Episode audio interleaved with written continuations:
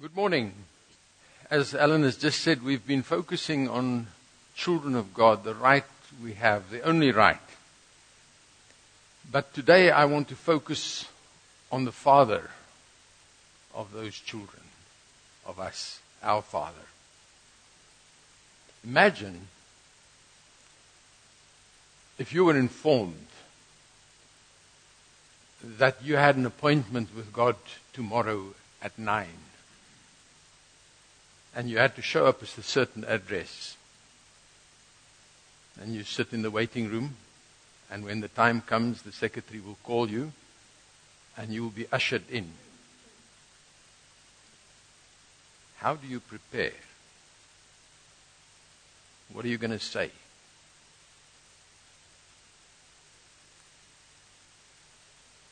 Imagine it's a real event.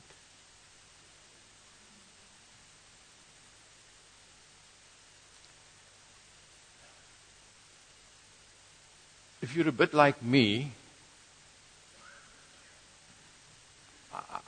I mean, if you go for an interview, people tell you how to prepare, you know. Rehearse this, dress in a suit, and, and, and, and. So I want to encourage you this morning to prepare for such a meeting. And I want to tell you that both my sons are married and they have children, and they will be here in December, and for a little period they will be overlapping. And how much I look forward to that. And I believe God looks forward not to just a phone call or a prayer, but to spending time with his children together you know, we do it one by one, one on one, but corporately. Corporately to meet with Him this morning. And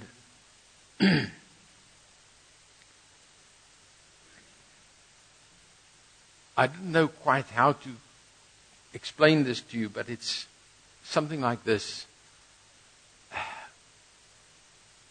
In preparing Jesus insisted that he would preach himself. And I'm only allowed to do the introductions. So I'll try and do the introduction and set the context, and then we'll do worship. And then the sermon will follow. If that's okay with you. So, I want to start off by just explaining some of the context. And the first statement I want to make is we are at war. Now, Ephesians 6, we, we know that Christ has overcome the enemy, so the war is actually won. But then, so I went to the New Testament to get some context about this war, and Ephesians 6, verse 10 and 11 says, Finally, be strong in the Lord and in his mighty power. Put on the full armor of God so that you can take your stand against the devil's schemes. So the war is a propaganda war. And we are caught up in his propaganda. And the propaganda is mostly against the Father, our Father, and his Son. In Ephesians 4:14 it says, then we will no longer be infants tossed back and forth by the waves and blown here and there by every wind of teaching and by the cunning and craftiness of men in their deceitful scheming. So it's the devil's schemes and men's schemes that want to blow us around. And 2 Corinthians 10 verse 4 and 5 says, the weapons we fight with are not the weapons of the world. On the contrary, they have divine power to demolish strongholds? Do we not have need to access this weaponry and use it? We demolish arguments and every pretension that sets itself up against the knowledge of God, and we take captive every thought to make it obedient to Christ. So it's taking these schemes and understanding the arguments and the pretense in them and making it obedient to Christ and not being taken captive by the scheming. So the onslaught is against God, our Father. And there's a ministry, uh, what's it called? Wild at Heart. They talk about the father wound. And so many of us, we walk around with a wound that's somehow linked to our perception of a father. And uh, the enemy's prime target is to say God doesn't exist. But Romans 1 says, by the creation, we can tell that God exists. And the second thing is that we were not created by God. It's another one of his schemes. The whole evolution, when I was young, it was called the evolution theory. Now it's taught as fact, but actually its pretense is it's science. It's not. It's just the belief system that tries to say that God doesn't have to exist for you to be here. You were evolved from a big bang, and somehow it all settled down and became me. Dust in order. if you want to believe that. what are the odds? So, uh, so Ken Robinson in one of his videos talks about a little girl in uh, Uh, in a class. She's probably eight or seven or eight or so. And she's sitting at the back and she never paid attention, but this was now the art lesson. And she was somehow uh, excited and paid attention. And the teacher went to her and he could see she stopped fiddling and fidgeting and she was busy. And looking at what she was doing, she said, What are you doing? She said, I'm drawing a picture. And she said, A picture of what? She said, A picture of God. And the teacher said to her, But nobody knows what God looks like. And the kids said, They will in a minute.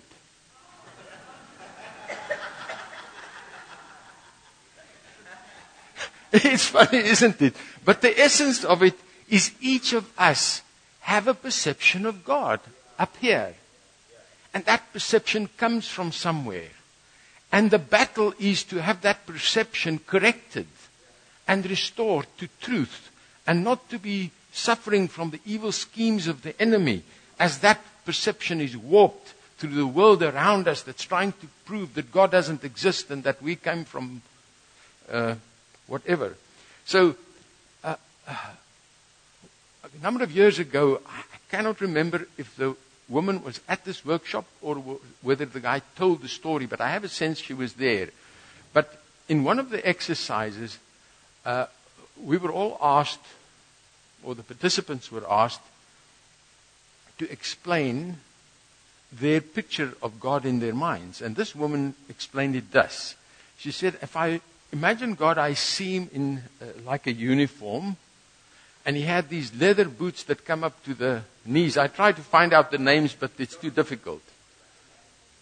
And, and he had this, you know, this riding whip, this little flap at the end, crop.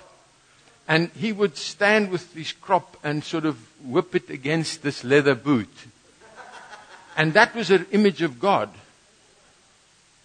And then the guy asked, So, what did your father do? And she said, Oh, he was in the mounted police. In the mounted police. So he was on a horse, and that was his uniform. So, as a father, we have a massive influence of how our children perceive God. What a responsibility. My dear wife has a very good image of God the Father, or had all along, because she had a, an amazing father.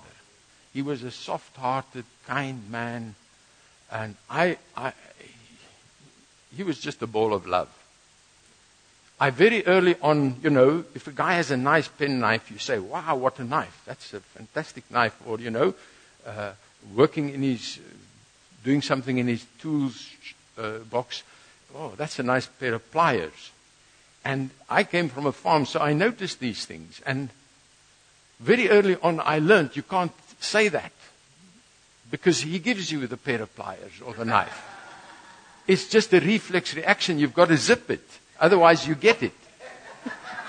And I, one day I said, wow, this is a wonderful woman.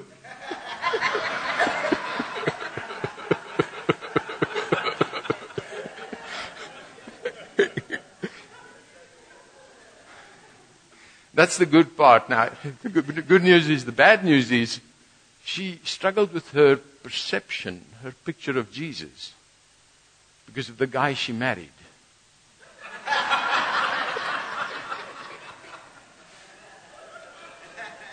Fortunately, he's died. I hope. Now,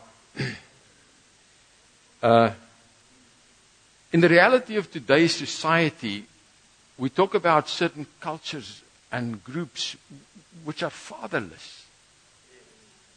We hear so much abuse and abuse by fathers of their family, their own children. You can't imagine it. Then there's the other one that crops up is fathers and parents that have conditional love, you know. If you make the first team, you get a bicycle. Type of thing, you know. But if you don't, oh Lord, uh, everything is conditional. And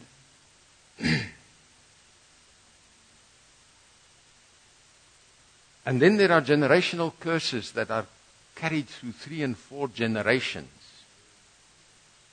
And, and why three and four generations?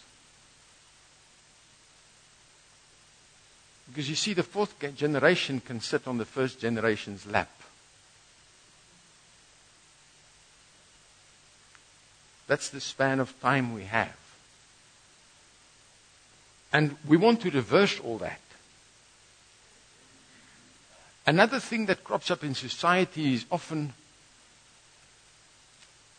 something happens to people, and who do they blame? God. He's supposed to be almighty, he's supposed to be present everywhere. Why doesn't he stop it? And that's why I made the first statement we are at war. So if we walk across the battlefield without any armor, oblivious of the fight, and you get shot in crossfire, now you blame God.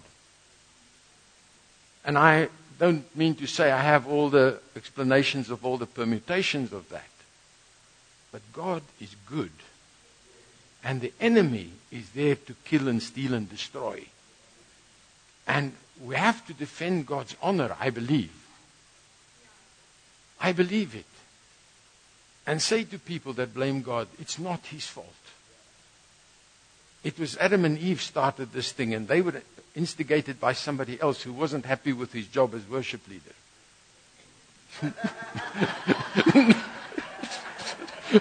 Sorry.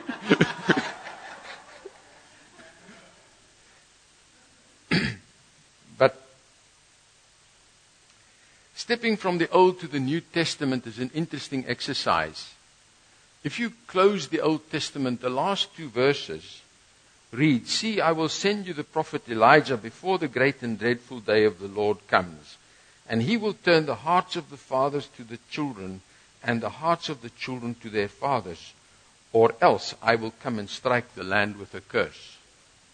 That is the final conclusion of the Old Testament. And then God came and made provision in Christ Jesus to turn his heart back to us for a start, which I believe was never turned away, but it opened that way so that we can turn our hearts back to him.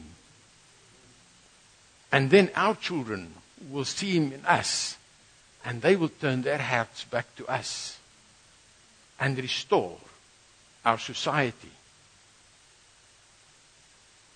In Luke 1 verse 17, it says, And we will go on before the Lord in the spirit and power of Elijah to turn the hearts of the fathers to their children and the disobedient to the wisdom of the righteous, to make ready a people prepared for the Lord.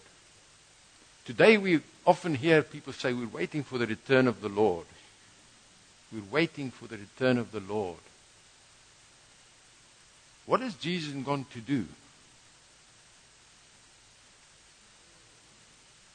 Prepare a place. He's gone to prepare for us, for the bride. Is the bride ready? How much of the bride is still what? Runaway bride. Somewhere out there. Haven't even heard they got to get married again.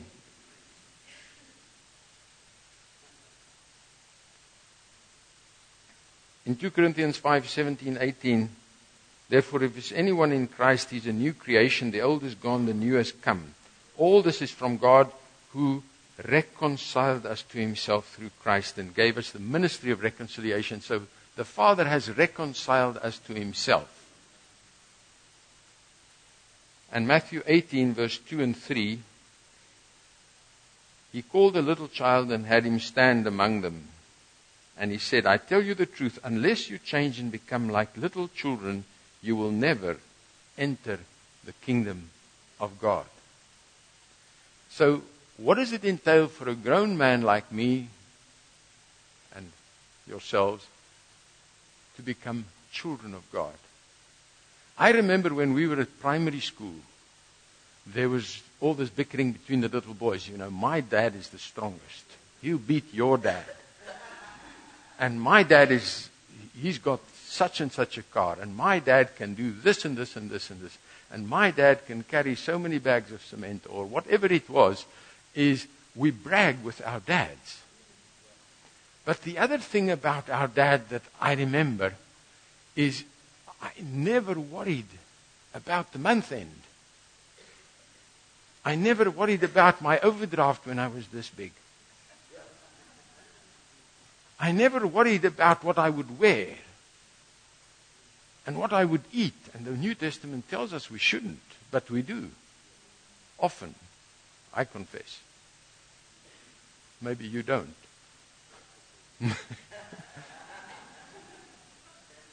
but when Alan was preaching two weeks ago, I was sitting there, and this is the thought that struck me. When I was like a little child, like that, I never worried.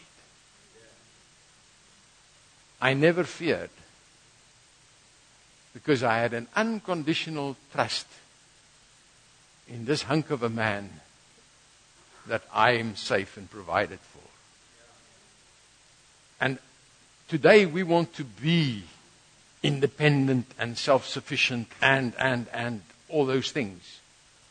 Can we go back in the Afrikaans Bybel it says in the geseënd is hulle wat weet hoe afhanklik hulle van God is. The English translation is a bit different but it would translate to blessed are those who know how dependent they are on God. Hoe afhanklik hulle van God is. Can we just depend on him and relax and know he's in charge?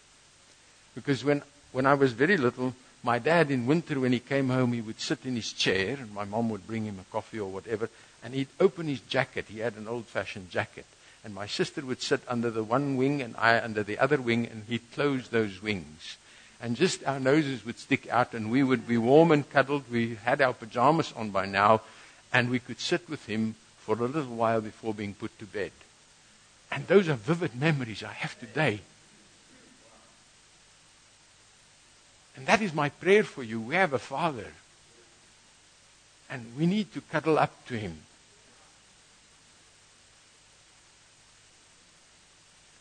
In John 14, 8 to 10, Philip said, Lord, show us the Father, and that will be enough for us. Jesus answered, Don't you know me, Philip, even after I have been among you such a long time? Anyone who has seen me has seen the Father. How can you say, Show us the Father? Don't you believe that I am in the Father and the Father is in me? The words I say to you are not just my own. Rather, it is the Father living in me who is doing this work.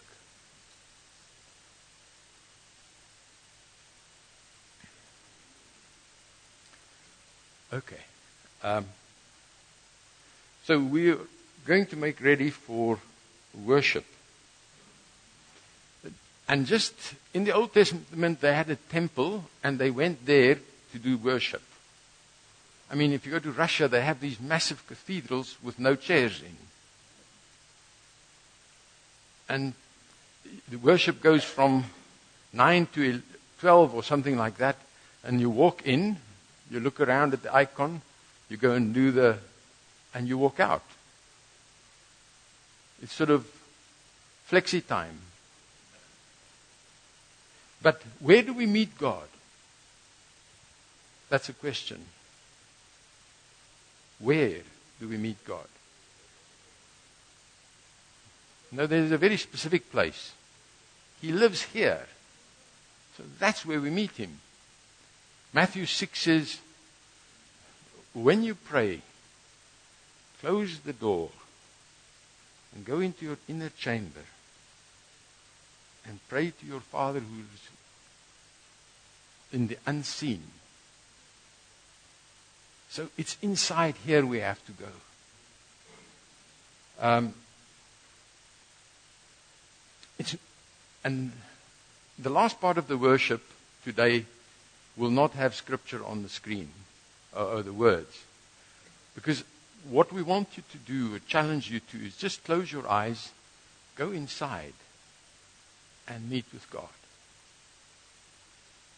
And there will be two songs, and then the Lord will share his message. And for that duration, I pray that you make yourself comfortable and enjoy the encounter. And if you don't want to enjoy the encounter, please don't disrupt the people next to you that do. Uh, after it's happened, I will give you some time to collect your thoughts and make permanent in your heart what you've heard from God. There was a man who had two daughters.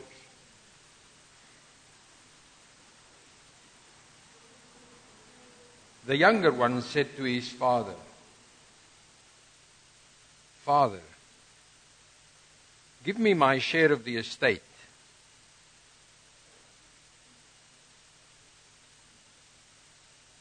The younger one said to her father, Father, give me my share of the estate. Give me my share.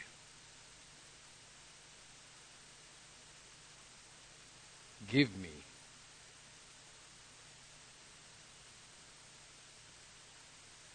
So he divided his property between them. he divided his property between them. Not long after that, the younger son got together all he had. Not long after that, the younger daughter got together all she had, set off for a distant country a distant country. And there squandered his wealth in wild living. Squandered her wealth in wild living. After he had spent everything, after she had spent everything,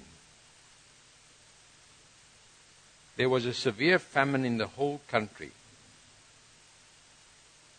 A severe famine in that whole country. and he began to be in need. And she began to be in need. So he went and hired himself out to a citizen of that country, who sent him to his fields to feed pigs. So she went and hired herself out to a citizen of that country who sent her to his fields to feed pigs. He longed to fill his stomach with the pods that the pigs were eating, but no one gave him anything. She longed to fill her stomach with the pods that the pigs were eating, but no one, no one gave her anything.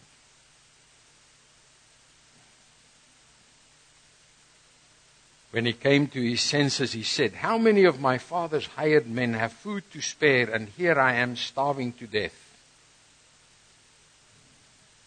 When she came to her senses, she said, How many of my father's hired men have food to spare? And here I am starving to death. I will set out and go back to my father and say to him, Father, I have sinned against heaven and against you.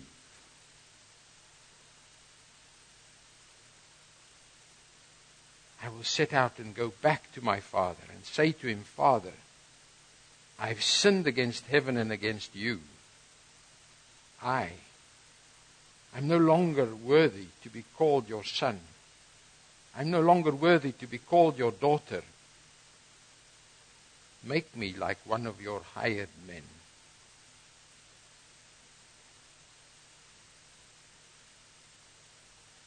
So he got up and went to his father. She got up and went to her father.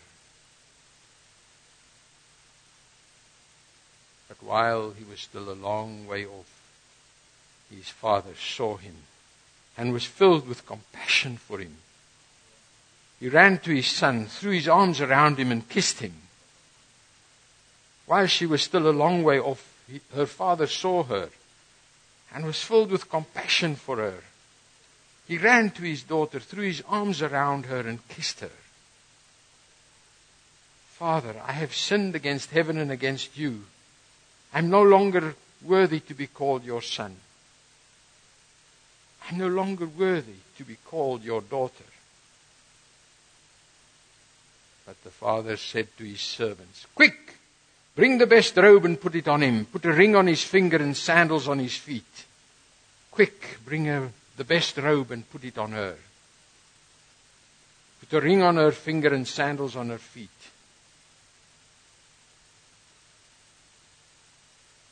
Bring the fattened calf and kill it. Let's have a feast and celebrate. Let's have a feast and celebrate. For this son of mine was dead and is alive again. For this daughter of mine was dead and is alive again. She was lost and is found. So they began to celebrate. Scripture was Luke 15, 11 to 24. Just take a few minutes, moments to collect your thoughts and what you've experienced and what God has said to you. When you're ready, you can open your eyes and come back to us, but I don't want to rush you. So let me hear, is there anybody who has heard anything specific? Anyone? Would you care to share with us? The very first words you spoke when you started speaking, you spoke about the children of God. And then we heard a baby's about to come into this world. And there's an anticipation but as we were worshipping, I just saw this picture of a, of a beautiful child in a mother's womb. And I can see how wonderfully well it had been nourished, so familiar with the sounds outside of the womb. And then the child was born.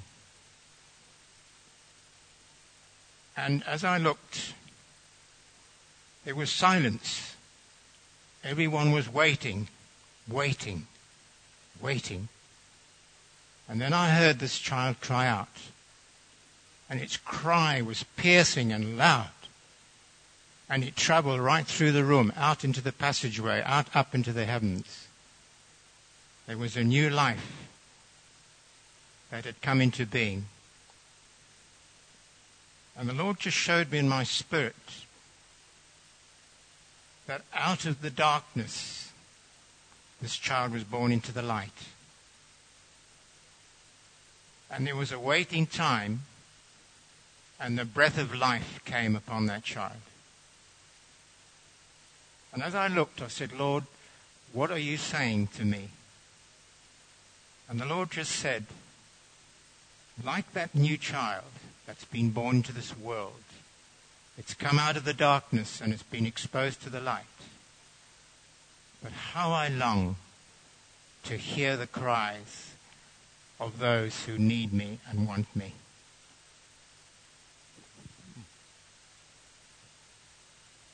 Who else?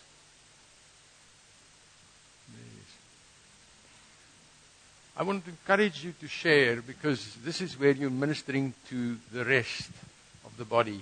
God is now speaking through you. Um, when we were worshipping, um, I had this sensation of being in a cathedral and soaring as the spires do. And I just felt that as we lift our hands, as we worship, we are like saying uppies to, to God. And Wow. He will lift us. And all we have to do is raise our hands to Him, and He will lift us above the troubles of the world.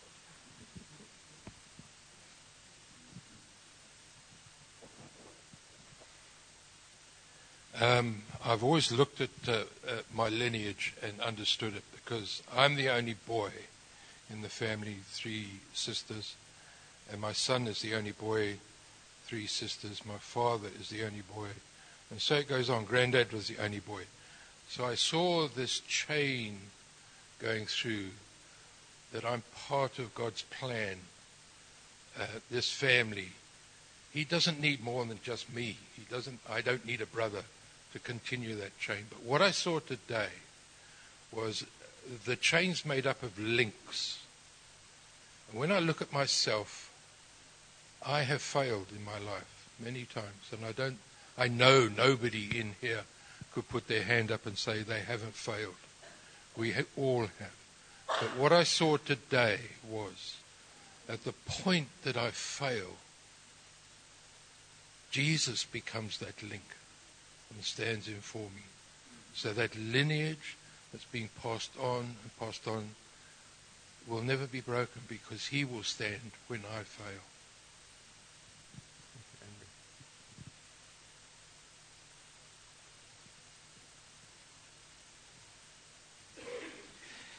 As we ministered today, and the Lord has been telling me, we've been looking our earthly father as the role model. Sometimes we, we get a little bit confused of the things that they are doing. But for today is actually look up to him who's the greatest father. Not the one that sometimes we, we learn things from them, sometimes when they disappoint us, and then we have a wrong image of God who is in our life. So today, the Lord has been telling me we need to renew our minds and realize He's the greatest Father. And He will never disappoint us in any time because we look at our earthly Father and sometimes they disappoint us with the things that they taught us and the way they want us to live. But whenever we are in trouble, we actually have to lift our eyes and call Him and say, God, we need you to guide us.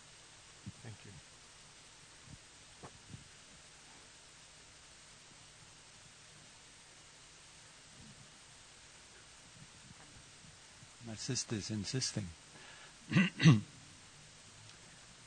I don't know, there must be more than me in here that have no picture of the father.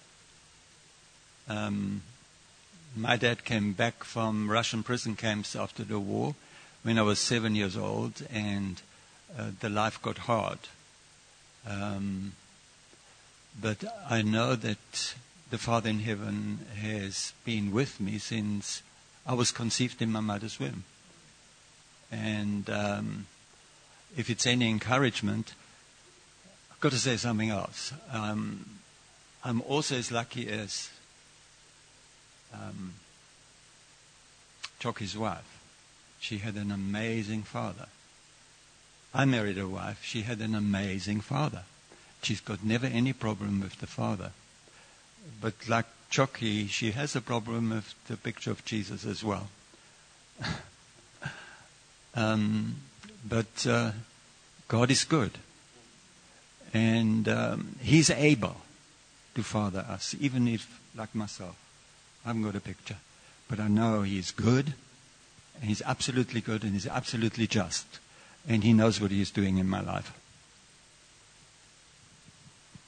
This scripture has been going round and round in my head, and it is one of my favorite scriptures. Jesus said, Come unto me, all ye that labor and are heavy laden, and I will give you rest. The world is seeking peace and rest and they avoid coming to the Prince of Peace and rest. Jesus said, Come unto me, and I will give you rest.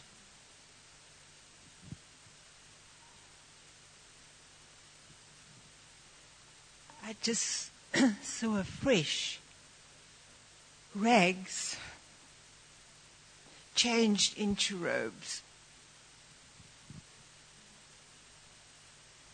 Thank you. That's what I'm after, really, is your experience of the time. Not so much the interpretation of it. Anybody else?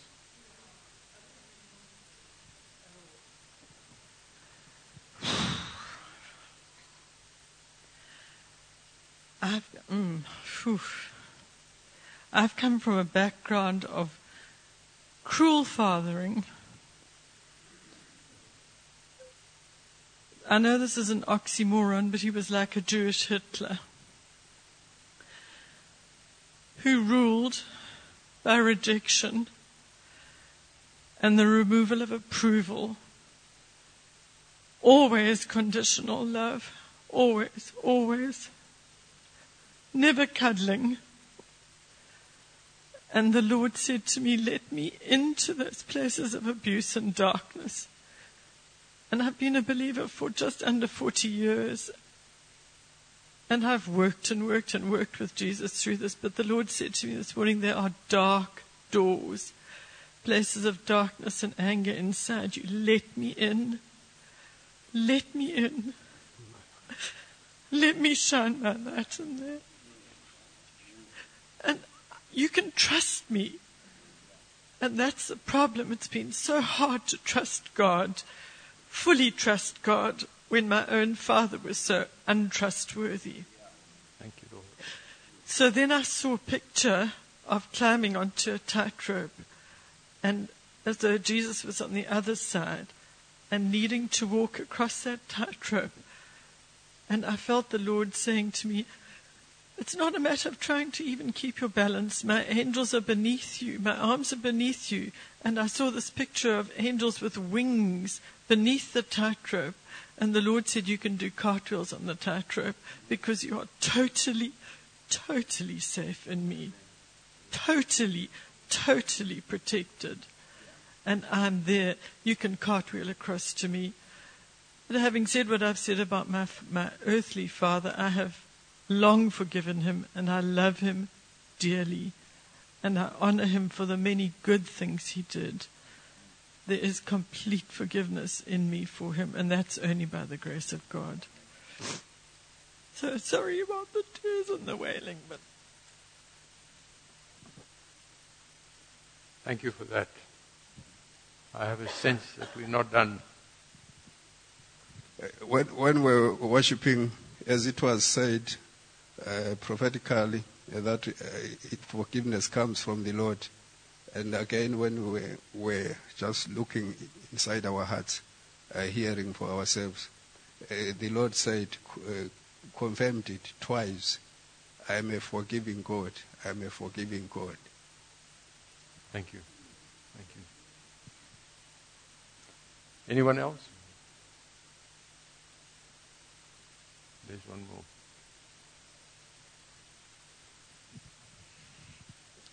I had no father. I, my mother, my father died in the war. My mother remarried when I was seven. I was an only child. I only found the Lord when I was about 30, 32, somewhere around there. But the amazing thing is something that I'm so grateful for. Oh, excuse me.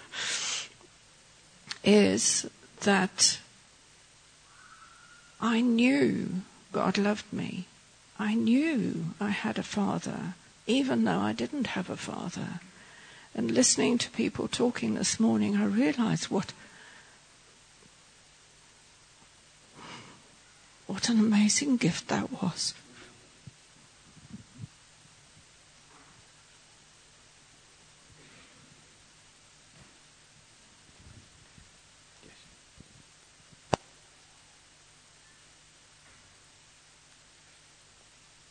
Let us close in prayer.